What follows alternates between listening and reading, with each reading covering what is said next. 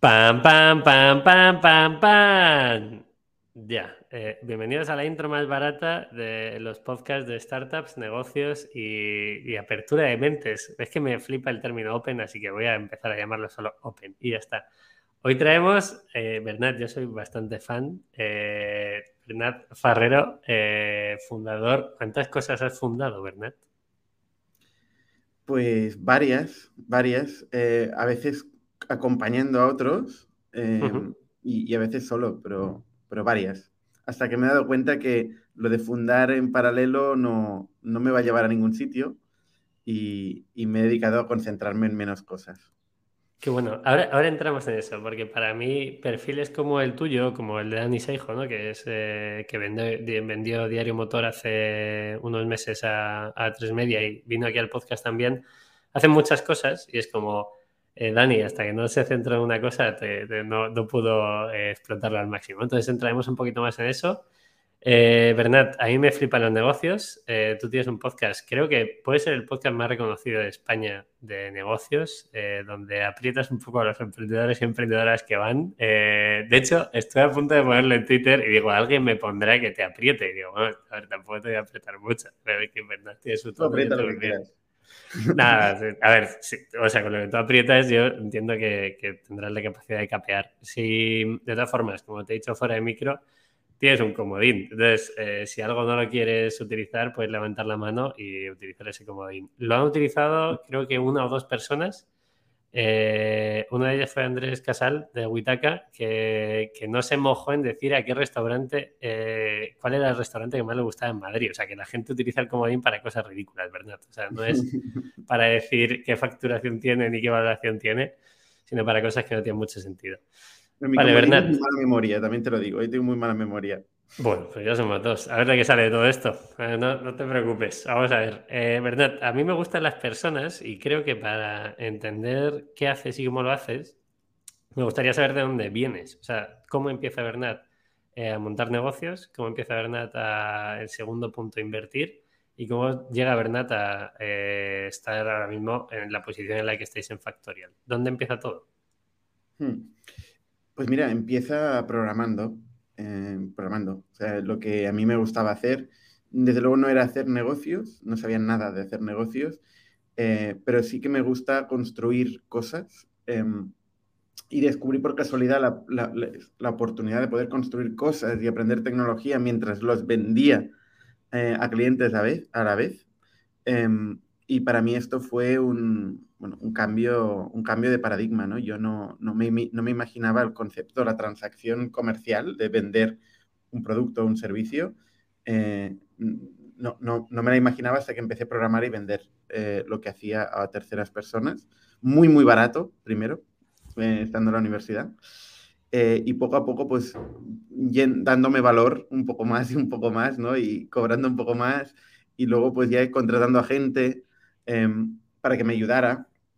A, bueno, a, bueno, eh, a, ¿llegaste a tener modelo de agencia o, o eras tú como freelance y subcontratando? O... Es un modelo de agencia de toda la vida.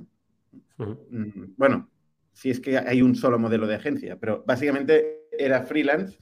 Eh, después teníamos un conjunto de freelance, luego constituí una sociedad, eh, pero siempre enfocado a dar servicios y siempre enfocado a largo plazo porque me, me aburría mucho la idea de acabar un servicio y pasar al siguiente y no saber qué pasa con estas cosas que hemos creado y que hemos imaginado, ¿no? Entonces, ya casi desde el principio hacía contratos a largo plazo, de servicio recurrente, eh, o incluso con participación en el revenue, eh, uh-huh. de revenue share, eh, cosas así eh, creativas, que ya me inventé como bastante temprano. Y, y eso evolucionó a un modelo de, de, de Venture Studio, donde realmente pasamos a... a a coger equity de las compañías donde trabajábamos, porque era la mejor alineación a largo plazo.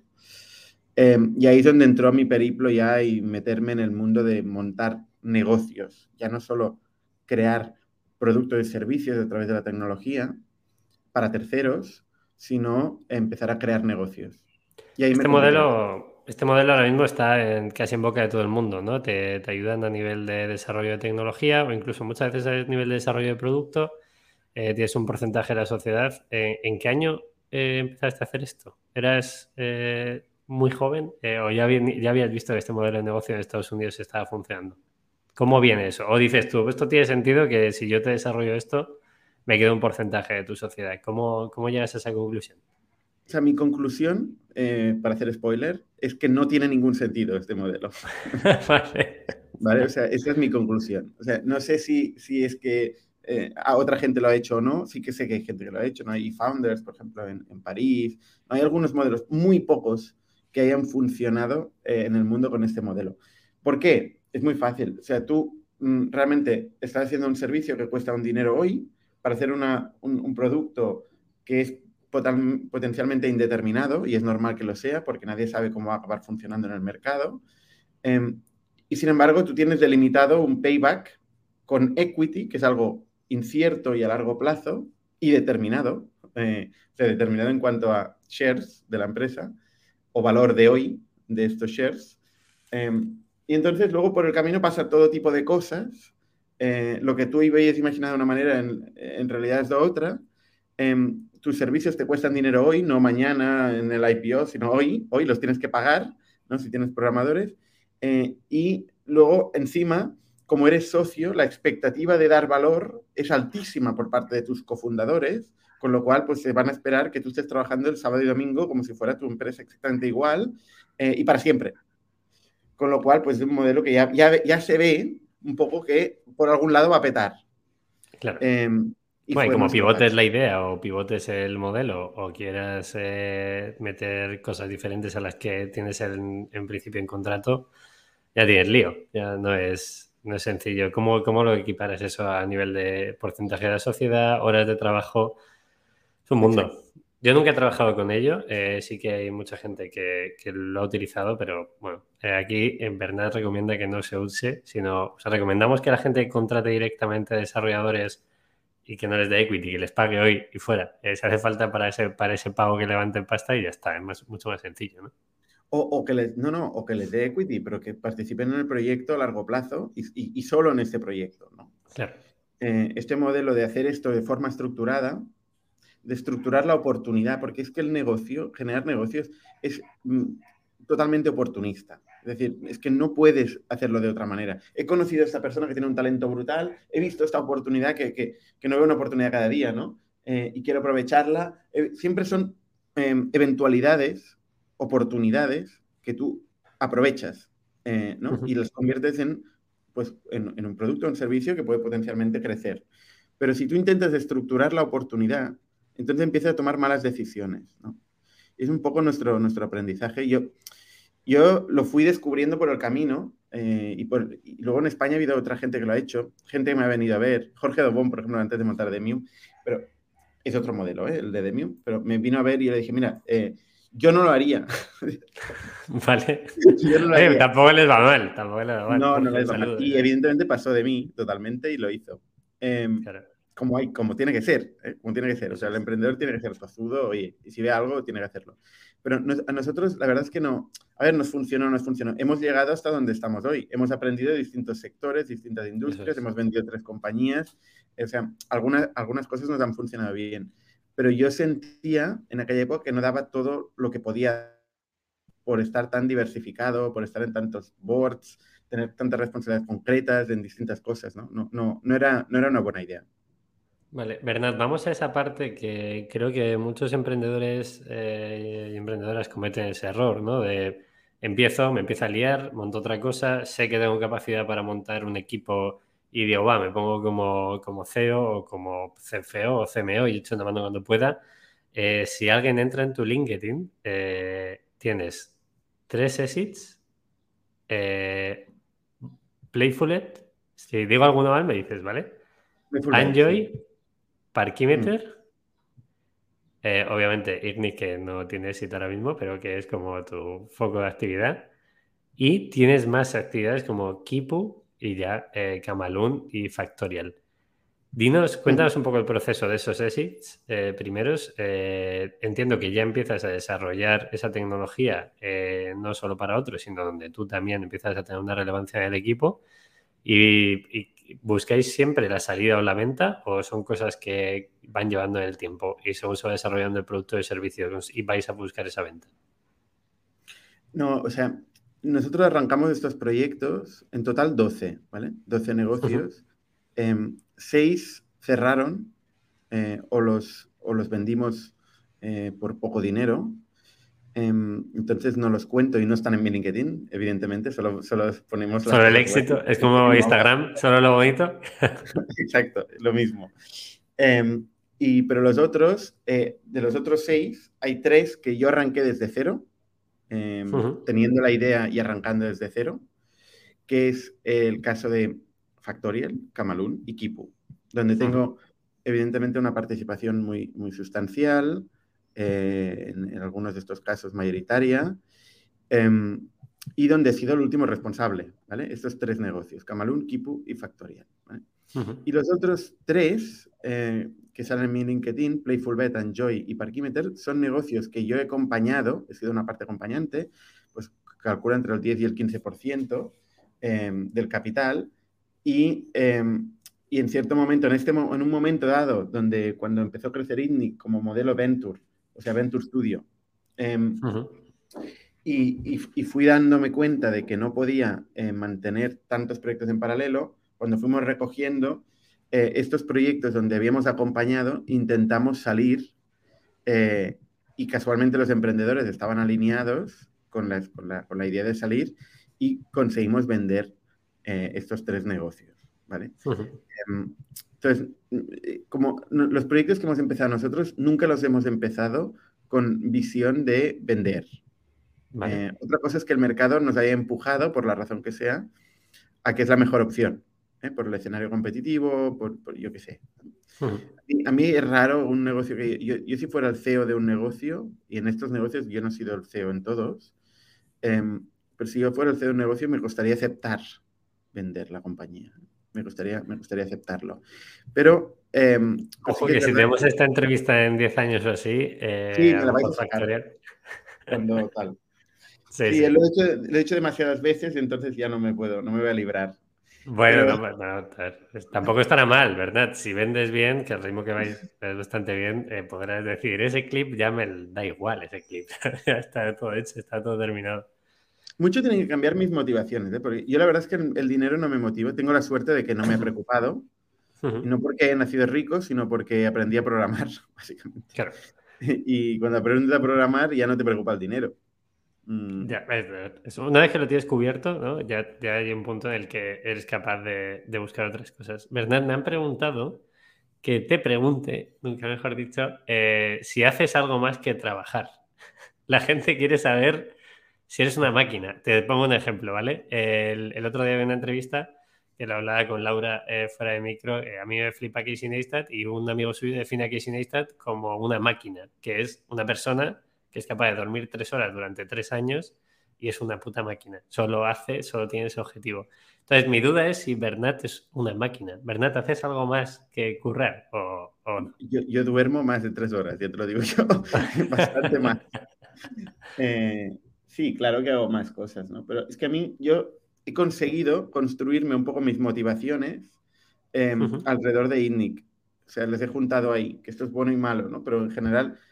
Eh, me considero afortunado eh, de, de haber podido hacer esto. Entonces, yo igual, pues, ahora tengo un podcast contigo, eh, luego entrevisto a un emprendedor, eh, que es una conversación que igual tendría en mi vida fuera del trabajo. Eh, pero, eh, al final son conversaciones de la vida, de tecnología, de aprender de otro.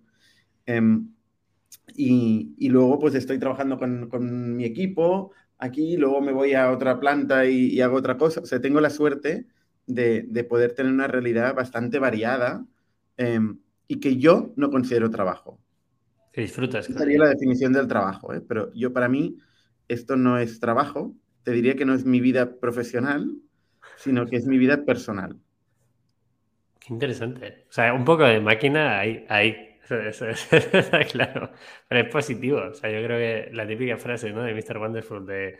Eh, ¿Cómo es? Que no, te, no trabajarás... Si te gusta tu trabajo, no tendrás nunca que trabajar. Pues... Odio ese tipo de frases, por cierto. Si alguien nos está escuchando, eh, es, es todo totalmente tan relativo y nos falta tanta información.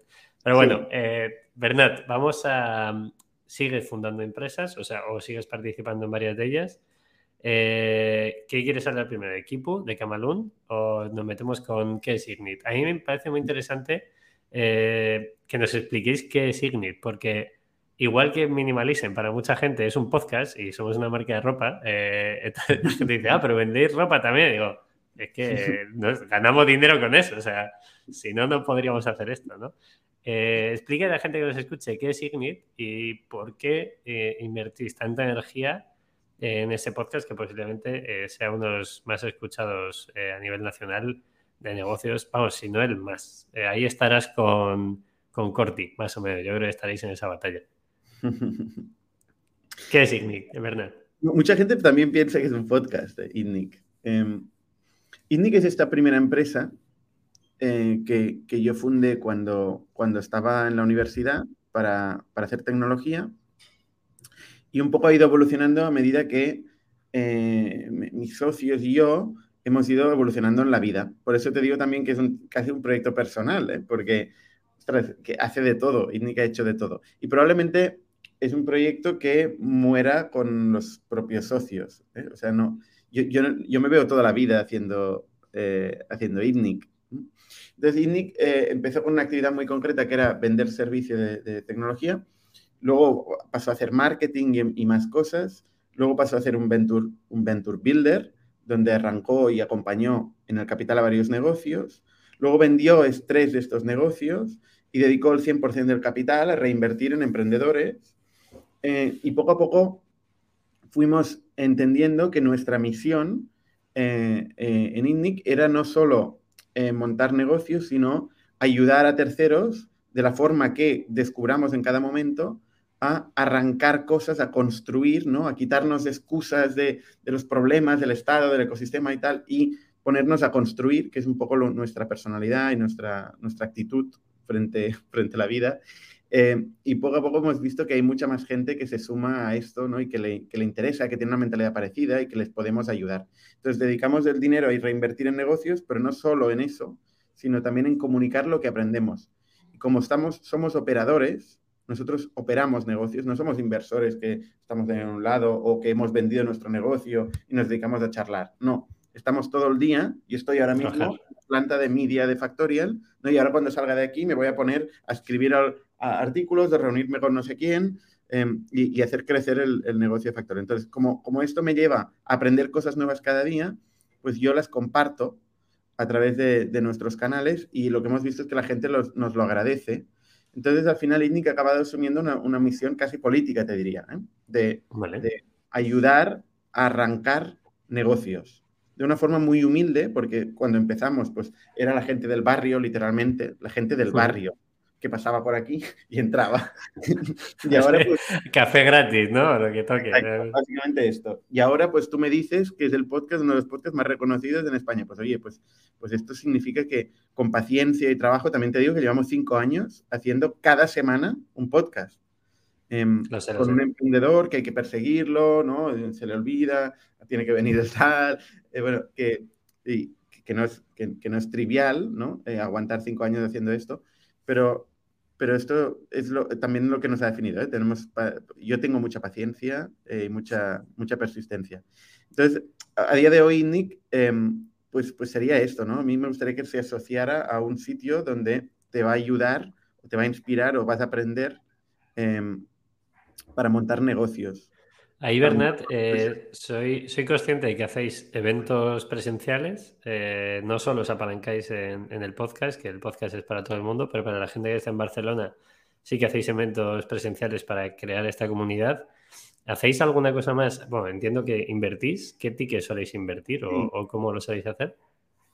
Invertimos entre cien y ciento cincuenta mil euros. Eh, últimamente, ¿en qué estado de las empresas más o menos? cincuenta. Eso, hasta que lleguéis a unos ciento sesenta y digáis, bueno, ciento sesenta en la siguiente. Exacto. ¿En qué estado, en qué estado soléis invertir o en qué tipo de proyectos invertís? ¿Más tecnología por el backup sí. que tenéis vosotros? Tecnología y primerísimas etapas. Hemos invertido cuando no hay ni un cliente. Por ejemplo, el último negocio donde hemos invertido hay cero clientes. Eh, pero entonces tenemos que entender muy bien qué tiene este equipo de diferencial, ¿no? Y entender muy bien la oportunidad, ver eh, un prototipo. O sea, nosotros nunca vamos a invertir en un proyecto que dicen, bueno, necesito el dinero, entonces cuando yo tenga el dinero, entonces voy a empezar a bueno. construir. No, o sea, invertimos en gente que construye. Esto es un sesgo profesional, o sea, nosotros programamos, con lo cual esperamos que la gente programe o encuentre cómo programar, enamore a alguien, engañe a alguien, pero no puede ser que después del dinero ya pasará la, tal, eh, el claro. producto, ¿no? Entonces, interesante. Eh, ¿Esos proyectos os llegan por el podcast? ¿O cuál es? O sea, te digo por qué, ¿no? Te argumento para que lo entendamos un poco más. Yo creo que todo el contenido, eh, el que una marca o una empresa, como puede ser Ignic, eh, o incluso Cafán, ¿no? Que, que publica también, tienen podcast, tienen blog, etcétera. Eh, el único objetivo que tienen es eh, atraer a más empresas para tener esa primera visita o esa posibilidad de inversión. En vuestro caso, ¿ese es el objetivo? ¿O sí. el podcast de Ignic alimenta también Factorial?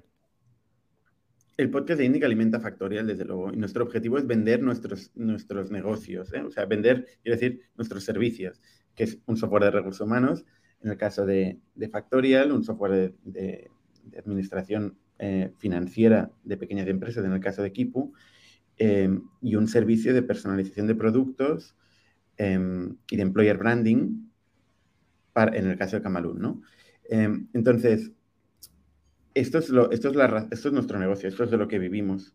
Nosotros no vivimos de invertir, a diferencia de Cafán, que es su negocio principal, nosotros no somos inversores. O sea, invertimos como business angels.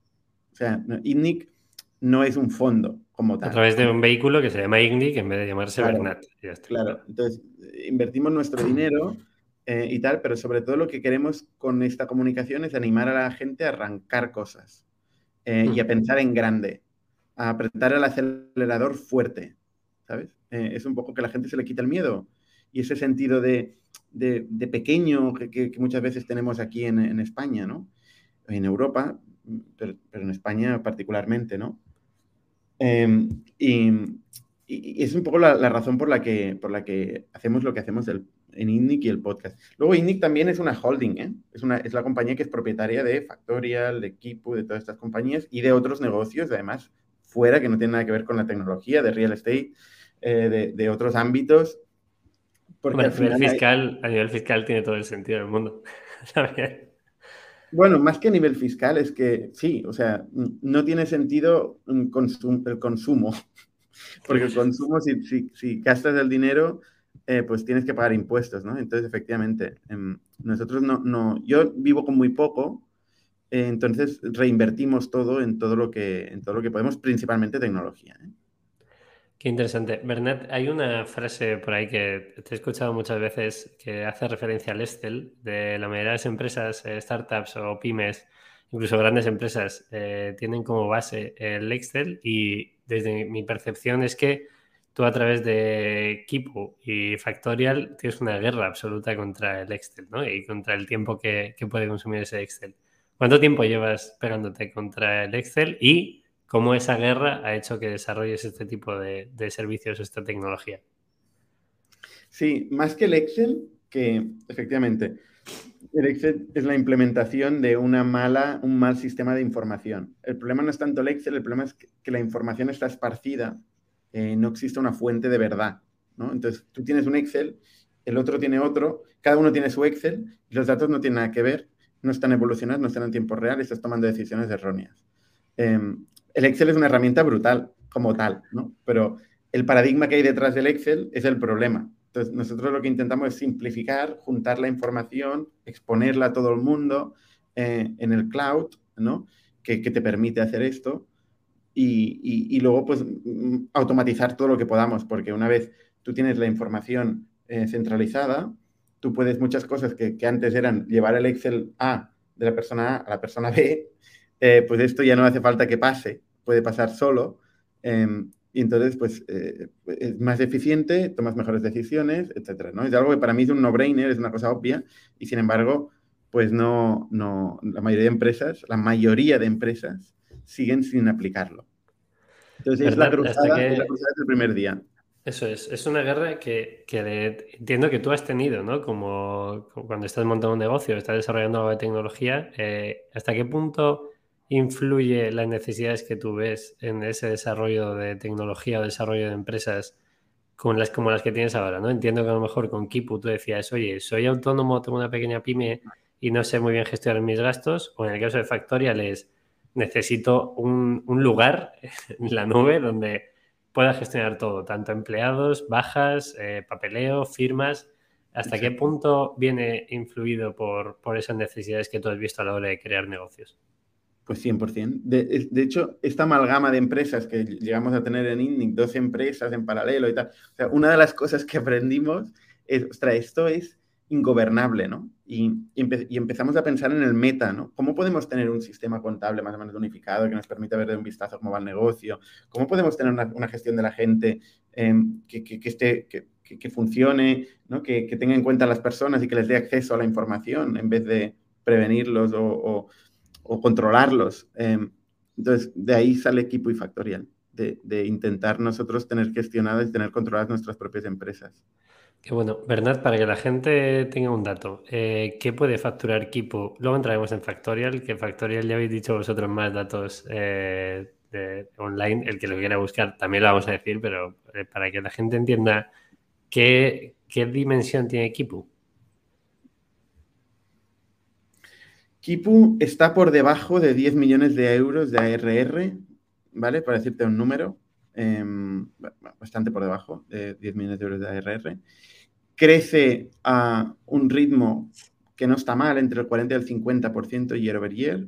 Es rentable, cosa muy rara en este mundo, eh, ¿vale? Y, y tiene un equipo de treinta y pico, treinta y pico, cuarenta personas trabajando. Está enfocado en un nicho. Eh, es un mercado donde se ha tirado mucho dinero, se ha quemado muchísimo dinero y en un momento dado decidió buscar un modelo más eficiente de captación eh, y ser rentable. Y además, eh, y eso es la demostración también a veces de que, que uno no entiende, ¿no? El SaaS eh, puede ser rentable, puedes tomar la decisión de ser rentable, ¿no? Eh, y es la que tomamos en Quipu. Eh, Roger lo está liderando y la verdad es que tiene oportunidades muy interesantes delante. Tiene varios uh-huh. posibles caminos eh, y será principalmente Roger quien decidirá eh, cuál de los caminos tomar. Pero, pero es un proyecto que funciona muy bien, la verdad. Interesante, Bernat. Eh, me llama mucho la atención a nivel personal y entiendo a la gente que nos esté escuchando hoy. Eh, ¿Cómo tú tienes la idea eh, o tú ves esa necesidad y estás, entre comillas, desligado del día a día del proyecto? ¿Cómo...? ¿Cómo, qué, ¿Qué siente Bernat en ese momento de, oye, yo tengo esta idea, sé que no puedo estar a full con ello, monto un equipo, en este caso Roger, eh, le pones a dirigir, eh, tú todas las noches cuando te vas a dormir piensas si lo podrías hacer mejor que él o, o no. te, te dejas llevar? No, no he pasado esta etapa. Vale. He pasado totalmente esta etapa. La has tenido, entiendo, ¿no? Que es, la he es... tenido, la he tenido. La he tenido, son, una, son momentos estos en que estaban demasiadas compañías. Eh, No, yo he aprendido con el tiempo a, a, a soltar, ¿eh? A soltar y, y no desentenderme, pero sí, eh, sí confiar al cien por ciento en, en otra gente.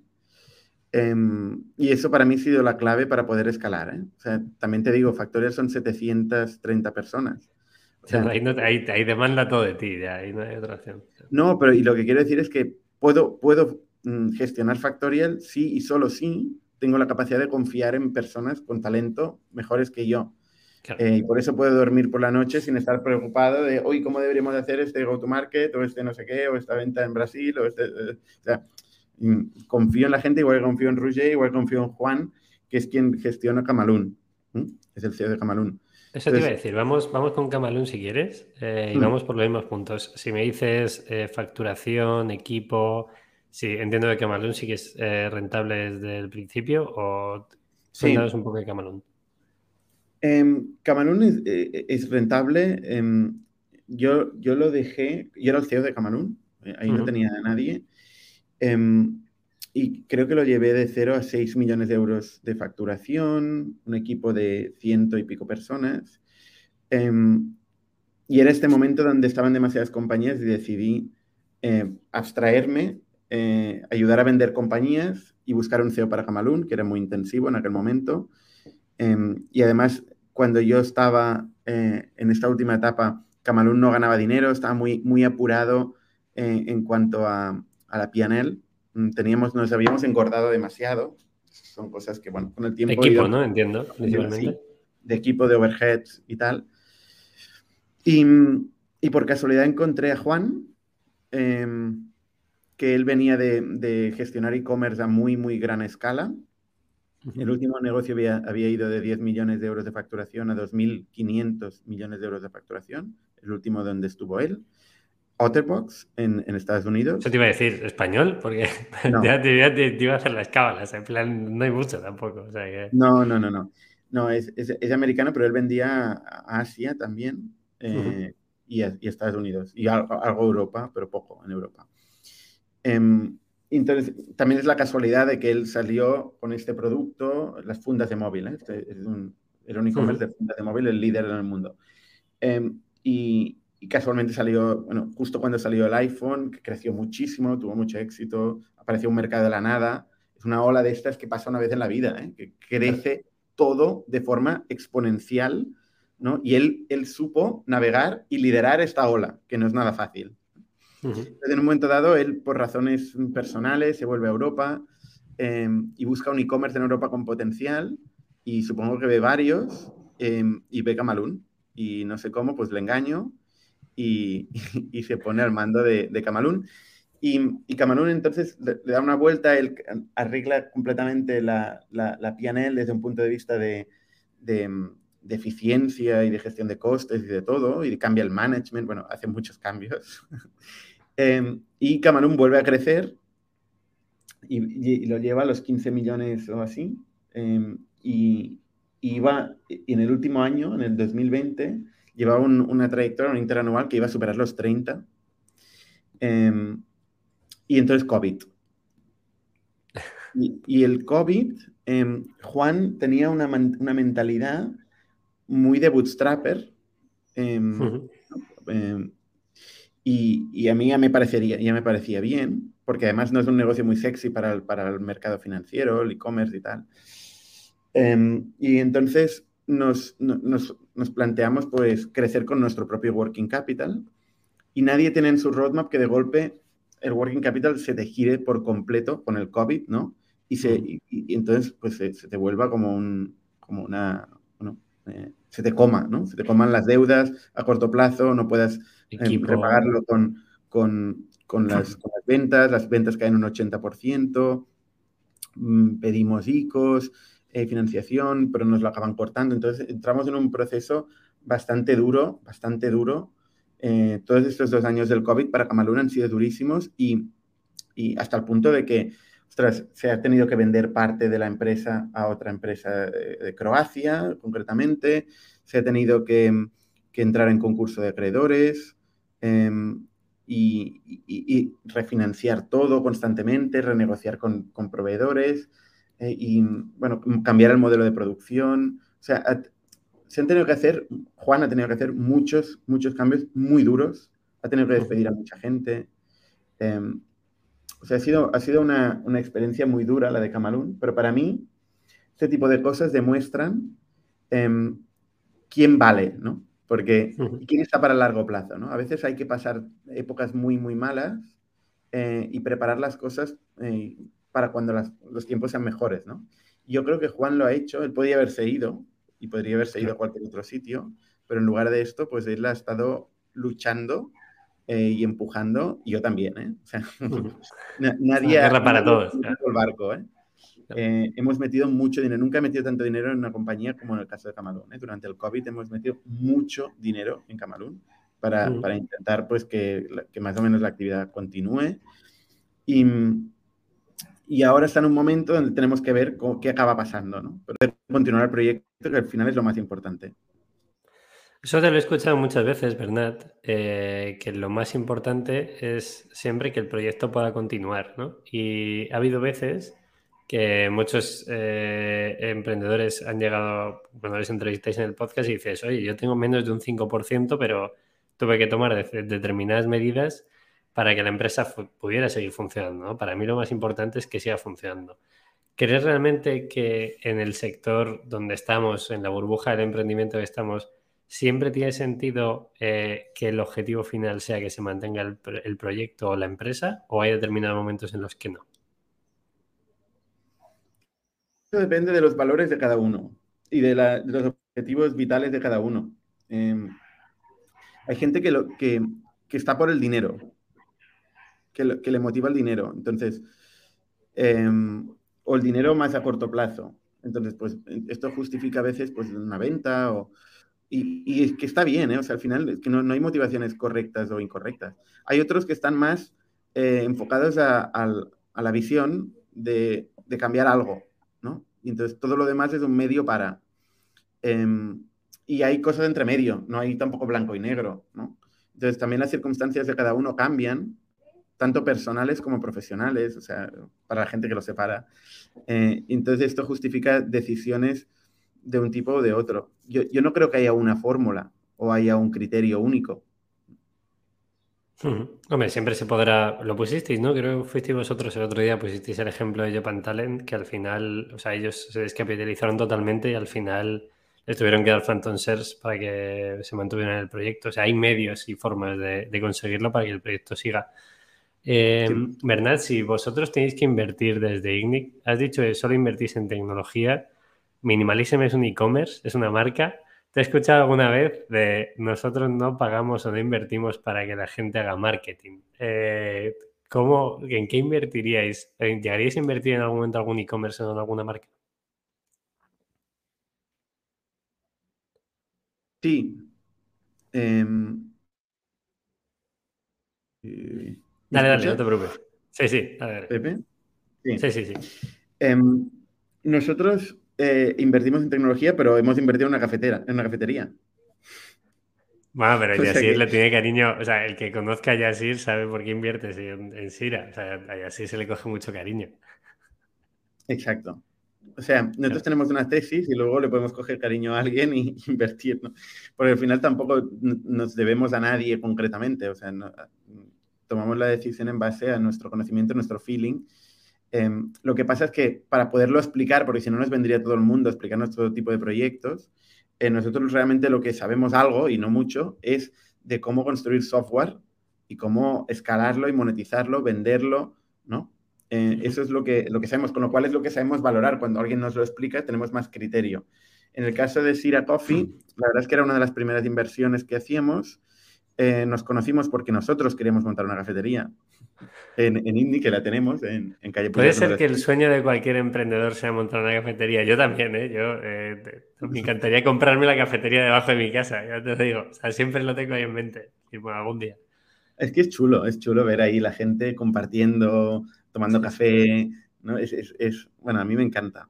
Entonces, nosotros la montamos, la cafetería, y fuimos a Yasir a, a aprender, básicamente a robarle ideas de cómo montar una cafetería, porque veíamos que el, su cafetería, que era muy pequeña en Gracia, tenía cola, tenía una cola siempre, cada día, la gente le encantaba, sobre todo los hipsters, y dijimos, oye, ¿qué tiene este, este, este chico que, que la gente le encanta? Y, y luego en este proceso de conocernos, pues él pasó de decirme, yo solo quiero tener una cafetería, eh, va a ser la mejor del mundo, pero quiero que sea una y muy buena, a de un día venirme a ver y, y querer montar el Starbucks Killer, ¿no? Sí, sí. Que está en ello, está en ello, que no, no, ello, no ha descabellado. Sí, sí. Entonces, en esa segunda versión eh, decidimos invertir. Qué y bueno. La verdad es que lo, lo ha hecho muy bien. Es un, es un máquina, efectivamente. Qué bien. Bernat, vamos con Factorial. Eh, volvemos a lo de antes. Encuentras un pain, encuentras una cosa que se puede hacer mejor. Eh, una cosa que se puede hacer mejor ya para sesenta mil clientes. Eh, nos respondes a las preguntas eh, globales de equipo, facturación, si habéis tenido inversión externa, que sabemos que sí. Cuéntanos cómo funciona Factorial. A ver, eh, preguntas globales. Facturación no la, no la decimos, la facturación de Factorial, porque... Vale. Pero... pero vale como hay... el comodín eso, Bernat. O, o hay una forma, hay una forma. No sé si ves a Broncano, pero me puedes decir un intervalo. El otro día alguien dijo aquí entre cinco millones y dieciséis y dije, hostia, ¿qué pasó?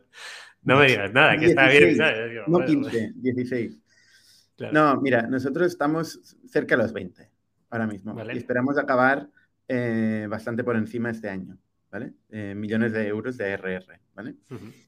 Eh, somos un equipo de, de, de setecientas personas, que es mucha gente, es mucha gente, por, por revenue por empleado es, es un ratio que, que nos coloca muy mal, en el sentido de que, que somos, pa- parece que somos ineficientes, eh, pero la verdad es que, que estamos bastante convencidos de nuestro modelo. Ya sabíamos que íbamos a ir a, un, a, un, a una empresa de mucha gente, desde hace mucho tiempo que lo sabemos, bueno, yo lo tengo clarísimo. Eh, nosotros vamos a, a cambiar un mercado que no tenemos competencia realmente, porque es el S M B, y es muy, es muy difícil ir al S M B, ¿vale? Entonces, la, las empresas normalmente empiezan con la S M B como terreno de pruebas. S M B significa pequeños, pequeños y medianos negocios. Sobre todo los pequeños son muy difíciles de llegar, de llegar y de escalar con ellos masivamente el go-to-market, ¿no? Entonces, eh, no, muchos negocios empiezan ahí, testean un producto y luego se van rápidamente a la gran empresa, que es donde acaban generando un negocio escalable, y nosotros nos planteamos quedarnos ahí. Y, vale. y este quedarnos ahí, que es muy impopular, o sea, nosotros muchos inversores nos han insultado por, por decirles esto, nos han dicho que no tiene ningún sentido. Eh, nosotros vemos que, oye, alguien tiene que hacerlo. O sea, no puede ser que estas empresas que nosotros podemos estudiar, que marginalmente, aunque sean pequeñas, pueden, podemos impactar de forma relevante su gestión, cobrándoles una pequeña fracción de este valor que les generamos. Entonces, si esto tiene sentido a pequeña escala, el único problema es llegar a todas ellas, ¿no? ¿Y cómo llegamos a todas ellas? Bueno, pues va a tener que ser con un equipo grande, porque además nos planteamos hablar con todas ellas, con todas ellas, ¿no? Nosotros ahora mismo estamos captando, o sea, estamos teniendo conversaciones cada mes con eh, miles y miles de empresas cada mes, ¿vale? Y, y se están convirtiendo en clientes más de quinientas empresas cada mes. ¿Esta eh, llamada lo hacéis con demo o sobre todo para que alguien que venda tecnología eh, pueda tomar nota? ¿Cómo, cómo hacéis esa llamada? ¿Es llamada en frío? ¿Viene algún lead del podcast? Eh, ¿cómo, ¿Cómo lo soléis gestionar? Ojalá ¿Alguno, alguno? el podcast fuera considerado un canal para, para generarnos quinientas empresas cada mes. No. Eh, sería la hostia, ¿eh? O sea, sería, tendría todo el sentido del mundo. Eh, no harías y, un podcast y, a la semana, y, harías un podcast al día, seguro. Y muchas vienen de... de de nuestro contenido y tal, que hacemos, ¿no? Muchas. De hecho, nuestro principal canal es el inbound, pero estamos en nueve, nueve mercados del mundo. Eh, claro. Entonces, de entrada, el podcast ya es solo en español. El podcast de Ignic. Luego tenemos otras, otros podcasts en, otras, en otros países, eh, de Factorial. Uh-huh. Eh, y todos, o sea, tenemos muchos canales de top of the funnel, de, de awareness, de captación de interés y de lead, muchos, eh, y... Y luego tenemos, todo pasa por una demo, efectivamente. Todo pasa por una demo donde una persona especialista en procesos de gestión de recursos humanos le va a enseñar cómo podría ser su empresa eh, una vez digitalizada. Y como esto lo queremos hacer persona a persona, empresa a empresa, nos lleva a tener mucha gente, ¿vale? O sea, resu- resumiendo mucho, eh, esta es la realidad, ¿vale? Entonces, y no pasa nada, lo aceptamos. Además, a mí me gusta eh, la, la gente. A mí, tú, tú decías que te gustan las personas. A mí también. O sea, a mí mi principal motivación es, son las personas y el talento, ¿no? Es casi una de las razones por las que vengo cada día aquí, porque me gusta trabajar con esta gente que tengo aquí, ¿no? Entonces, tenemos mucho talento y, y, y además me gusta resolver el puzzle de, de cómo alinear a tanta gente, cómo alinear en una misma dirección. Es, es dificilísimo, es dificilísimo. Pero cómo resolver este puzzle me ayuda también a construir un mejor producto y resolvérselo a terceros, ¿no? Entonces, ya el hecho de tener esta complejidad interna, por la cual nosotros hacemos mil cosas, mil dinámicas, mil surveys, eh, procesos de performance, estamos todo el día dándole la bola de cómo poder alinear toda esta gente. Luego, este mismo conocimiento acaba destilando en nuestro producto y lo llevamos y se lo explicamos a terceros. Y es lo mismo que hacemos en el podcast y en, y en todo, ¿no? O sea, es, vivimos en un mundo meta donde hacemos cosas, aprendemos, lo explicamos, hacemos más cosas, lo aprendemos, lo explicamos permanentemente. Qué bueno. Eh, Bernat, tema de financiación en Factorial, se fue muy sonada la última ronda eh, por, por el volumen, más que nada, y porque fue justo, entre comillas, justo antes de, del, bueno, meses antes del famoso mail de Y Combinator de hace un mes te digo que te voy a meter quinientos millones, ahora te digo que, que voy a bajar eh, la inversión. Eh, ¿Cómo habéis financiado Factorial? Pues, mira, la primera financiación la puse yo. Vale, la, pusimos, la pusimos los socios, principalmente, ¿vale? Eh, y, y con esto arrancamos cien mil euros. Luego, uh-huh. el entorno de Ignic, que ya había ido acumulando más, más business angels, eh, y tiene hoy alrededor de Ignic, hay varios business angels que quieren invertir en lo que hacemos, ¿no? Entonces, esto de, levantamos quinientos mil euros eh, en una fase muy inicial, sin nada. Una duda, eh, Bernat, ¿levantáis en Factorial o levantáis en Ignic? En Factorial. En Factorial directamente. Sí, sí, sí, en Factorial. Ignic es un socio más. Sí, sí. Y, y luego eh, levantamos quinientos mil euros. Luego, eh, con esto construimos el primer prototipo de producto, eh, muy enfocado a la gestión del tiempo, un calendario muy bonito, eh, gratuito, que eso es lo que utilizan sesenta mil empresas. Vale. No son clientes. Eh, antes he dicho sesenta mil clientes, ya me gustaría. No tenemos vale. sesenta mil clientes, aunque aparece por todos lados. Es nuestro propio marketing que se nos come y estoy casi todo el día desmintiendo eso, pero es culpa nuestra, eh, que lo hemos comunicado mal.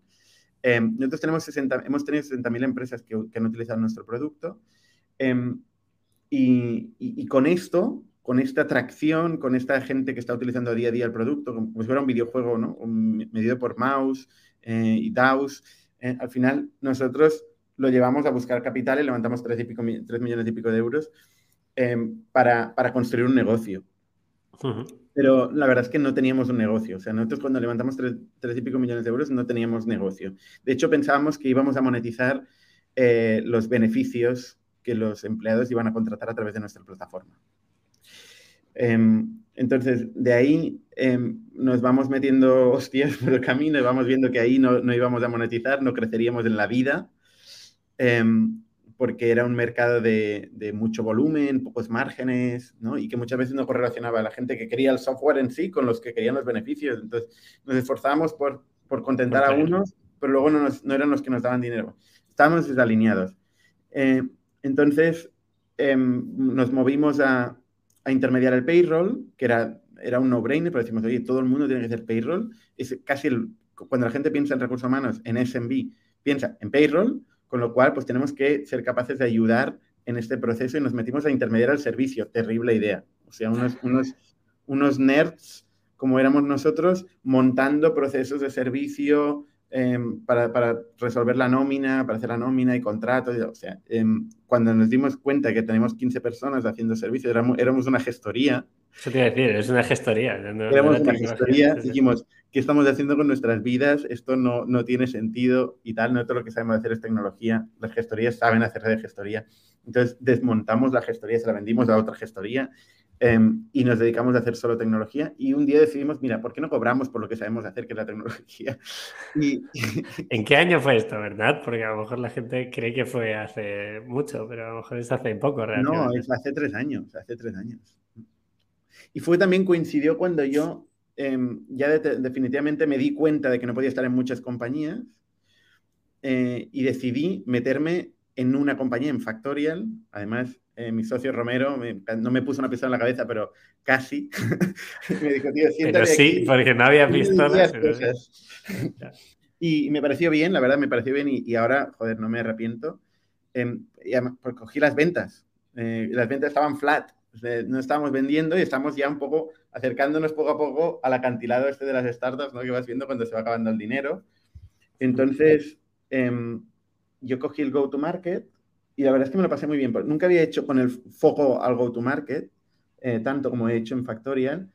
Y, y empecé pues con uno o dos vendedores, mmm, viendo todo el ciclo desde cero, eh, yendo a vender, eh, ¿no? Y aprendiendo y creando un playbook. Yo empecé un playbook, una hoja en blanco, que reuní todo el mundo y dije, mira, este va a ser el playbook de Factorial, ¿vale? Y puse el título, playbook de Factorial, de ventas.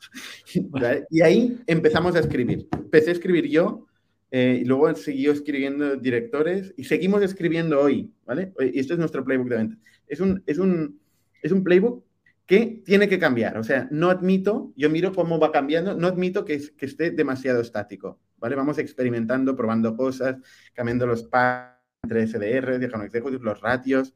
Eh, un poco lo, hemos ido cambiando todo mil veces, pero empezamos en blanco, desde cero. No aplicamos ninguna regla o ninguna fórmula de ningún sitio. Y en estos tres años, pues hem, hemos, ido, hemos crecido muchísimo, ¿no? Hemos ido, primero, demostramos que podíamos vender en España. Eh, cuando vendimos en España, mmm, dijimos, vale, tenemos un modelo, ahora vamos a llevarlo a Francia. Cuando, cuando pudimos demostrar a final del dos mil veinte concretamente, que podíamos vender en España y Francia. Entonces, apretamos el acelerador a tope y lo movimos a los nueve mercados que ya habíamos estimado que iban a ser nuestro mercado target. Estos mercados que son las principales economías en Europa, eh, Brasil, México y Estados Unidos, ¿vale? Son los grandes mercados del mundo. Tampoco es un no-brainer eh, también los mercados que hemos elegido. Hemos, hemos cogido los principales mercados. Eh, entonces, que son la mitad de la economía mundial, ¿vale? Eh, y, y entonces, pues, en, nos enfocamos a todos los mercados en paralelo. Eh, y fue este, este momento de decidir, vale, tenemos un negocio en España, vamos a abrir Francia, eh, y va, nos funciona España y Francia, vamos a abrir el, eh, los nueve mercados a la vez. Eso implicó pasar de cuarenta personas a trescientas, que es una decisión bastante difícil de tomar, eh, pero... ¿Cómo, ¿Cómo controláis a la gente, Bernat? O sea, ¿cómo algo que tú quieres controlar? Al principio entiendo que es, esto, esto es tu niño y dices, oye, esos veinte primeros empleados los controlo yo. Ahora que sois setecientos, ¿cómo lo gestionáis? Es que no, no entiendo la pregunta. O sea, yo no, no controlo a la gente en general. ¿Vale? ¿Y cómo o sea, supervisas? No, no, o... no, es que no es un tema de... no es un tema de supervisión. O sea, la gente se supervisa sola, ¿eh? La gente, ¿vale? O sea, la, la gente tiene, tiene, tiene buena fe. La gente tiene buena fe. Uh-huh. Entonces, en, buscamos gente que tenga buena fe. A ver, buscamos gente que, que tenga unos valores... Eh, parecidos a los nuestros y, y con talento y con ganas de, de hacer cambio. Entonces, básicamente lo que, lo que hacemos es dejamos espacio para que hagan, pero no, no controlamos nada, ¿eh? O sea, no, vale, no controlamos y si, nada. Y si tienes que tomar una decisión tú, ¿cómo, cómo la bajas? ¿O se, se llega a bajar esa decisión? ¿O tú, tú comunicas con diez personas y os bajan esa decisión? ¿O comunicáis a todo el equipo en global? Depende del tipo de decisión. Uh-huh. Pero hay decisiones para todos los, o sea, en todos los niveles, y todos los niveles pueden tomar decisiones. O sea, al final, eh, nosotros nos basamos mucho en la discusión. Vale. Eh, y, y yo tengo mucha, mm, mucha paciencia en la discusión. Entonces, yo veo que algo tiene que ser distinto, yo me meto y convenzo a las personas que están participando en esto para que eh, tengan otra perspectiva o para que cambiemos lo que estamos haciendo. Entonces, básicamente es vía discusión, eh, que nos convencemos de unos a otros. No tanto vía jerárquica, decir, oye, eh, ahora lo que era antes así, ahora va a ser así, ¿no? Sí. Eh, es, es más un planteamiento eh, basado en, en, en, la, en la búsqueda de la verdad. Uh-huh. Interesante. Vale, Bernat, para no quitarte más tiempo, eh, ¿cuál es el futuro de Factorial? ¿Cómo ves tu Factorial en, no sé, te pongo un intervalo de cinco años, si quieres? Eh, además de abrir los o, o consolidar los nuevos mercados que has comentado, hmm. ¿vais a seguir creciendo en otros mercados? ¿Vais a seguir eh, no. contratando gente? O sea, vamos, tenemos mucho espacio eh, para crecer en, en los mercados en los que estamos. Eh, y, y puede ser que en el futuro abramos otros mercados, ¿eh? Pero tenemos mucho espacio eh, y muchos tipos de mercado diferentes. Pues no es lo mismo Brasil que Alemania, ¿no? Eh, entonces, tenemos que hacer cosas diferentes en cada uno de los mercados. Nosotros, cuando vimos que, que podíamos ab- abrir todos los mercados a la vez, eh, dio la casualidad que conseguimos hacerlo. Es decir, todos los mercados nos funcionaron y ahí es donde el año pasado nos llovían de alguna forma los term sheets. Tenemos el problema de decir, oye, pues por una vez, ahora ya no somos nosotros que tenemos que picar todas las piedras del mu- ahí, todas las puertas del mundo para conseguir financiación, sino que son casi los inversores que están interesados eh, en invertirnos porque tenemos muy buenas métricas de crecimiento. Eh, Entonces, este mismo modelo en eh, nosotros es el que hemos ido haciendo. Ahora, pues hemos vuelto a incrementar mucho el equipo, pero ya solo en estos, en estos, solo en estos nueve mercados. Y nuestra idea es, es crecer en estos nueve, nueve mercados, superar los cien millones de euros de A R R tan pronto como podamos, eh, en los siguientes mmm, dos años. Mm, y, y a partir de ahí, pues, oye, te, habremos impactado mmm, bastantes más empresas eh, de las que... de las que hemos hecho hasta hoy. Eh, tendremos un negocio eh, multiproducto eh, que, que, que es capaz de, de resolver la gestión de las personas para las pequeñas y medianas empresas. Eh, y, y la verdad es que, ostras, yo es lo que veo ahora mismo, ¿no? El futuro que veo es cómo somos capaces de impactar a todas estas empresas y darles herramientas de gestión, ya no solo enfocado más a la función administrativa, que es donde hemos empezado, temas de gestión del tiempo, sino también a la función más estratégica, ¿no? Eh, impactar a los C E Os darles información de gestión de verdad, estratégica. Es una de las cosas que nos obsesiona, ¿no? Ayudar a liderar. Interesante. Y Bernat, eh, ¿tú crees que alguien, un player mayor o incluso ese player que trabaja en una gran empresa a la que vosotros no atacáis, os puede venir a comprar? ¿Sería el objetivo final? O como he dicho antes, oye, no me muevo por el dinero, pero eso es, es una realidad, ¿no? Alguien que ya tenga ese mercado a nivel de gran empresa y vosotros vais a estar en pequeña empresa, ¿puede llegar ese momento? Eh, ¿Os ha contactado alguien para eso ya o no? Eh, nos han contactado gente, pero no, no de forma seria. No, eh, a ver, nosotros que no nos motiva vender la compañía. No nos motiva vender la compañía. Nos motiva eh, conseguir que decenas de miles de empresas o centenares de miles de empresas pequeñas eh, funcionen mejor gracias a nuestra... a nuestro impacto. O sea, tan tonto como esto, ¿no? Y lo que venga ya se verá, ¿no? Claro, esa es la, la principal motivación. Y además, nosotros ya hemos ido a hacer una estrategia de fundraising eh, enfocados a esto. O sea, cada vez es más difícil para nosotros vender la compañía, ¿no? Y hay menos gente que la, que la pueda vender. Entonces, sí. Podríamos salir a bolsa, por ejemplo, si es, si es necesario, porque evidentemente no es que no nos preocupe la liquidez o, o la rentabilidad de nuestros socios inversores. A ver, sí que nos preocupa, Nos preocupa como, como todos los stakeholders que tenemos a nuestro alrededor, pero hay muchas soluciones para los inversores que han entrado en nuestro capital que puedan, que puedan vender. Muchas. Bueno, pues eh, si quieres lo dejamos ahí. A mí me parecía muy interesante que nos contéis en un podcast cómo habéis salido a bolsa. Eh, de hecho, Hanun está contando mucho lo que están haciendo y me parece muy interesante. Así que ojalá lo contéis. No, no pretendemos ¿eh? salir a bolsa. O sea... A día de, a día, ahora mismo eh, es un momento terrible para salir a bolsa, entonces no, sí, sí. no, no nos lo planteamos, pero, pero sí, si algún día, evidentemente, si algún día salimos, lo explicaremos como explicamos todo.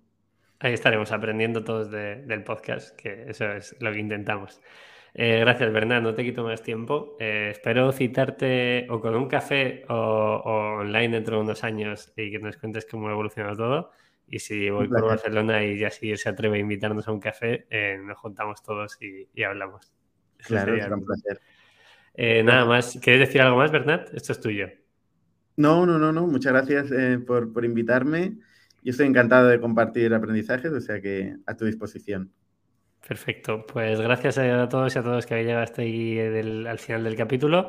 Como siempre os decimos, eh, esto por mucho que lo puntuéis en vuestros eh, medios de podcasting, la única forma de que crezca de verdad es que lo compartas con tu amigo, tu prima, tu primo, tu novia y que disfrute de, de la entrevista de hoy con Bernat. Nada más, gracias por llegar hasta aquí y nos vemos en el siguiente podcast. Un saludo.